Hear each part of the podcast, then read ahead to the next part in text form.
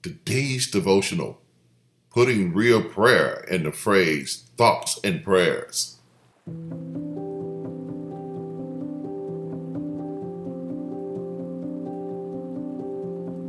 We all watch in horror as Buffalo Bills safety Damar Hamlin went into cardiac arrest following a routine tackle.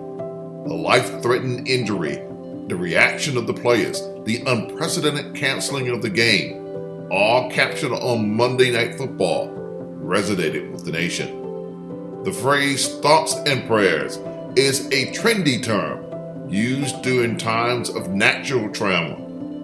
We say it when there is a natural disaster we say it when there is an accident, and we especially see it when there's a mass shooting. Yes, we say the phrase thoughts and prayers, though thoughts may happen, but how often do prayers really happen?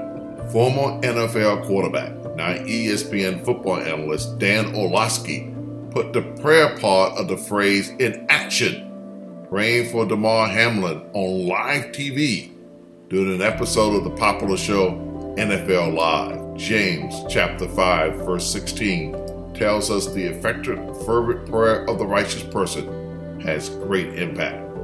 We've seen the impact of prayer as the nation has been healed from the impact of the shock from witnessing the play where Damar was injured. We have seen the impact of prayer that inspired the Buffalo Bills to return the opening kickoff for a touchdown in their first game since Damar's injury. And we have seen the impact of prayer in Damar's remarkable recovery.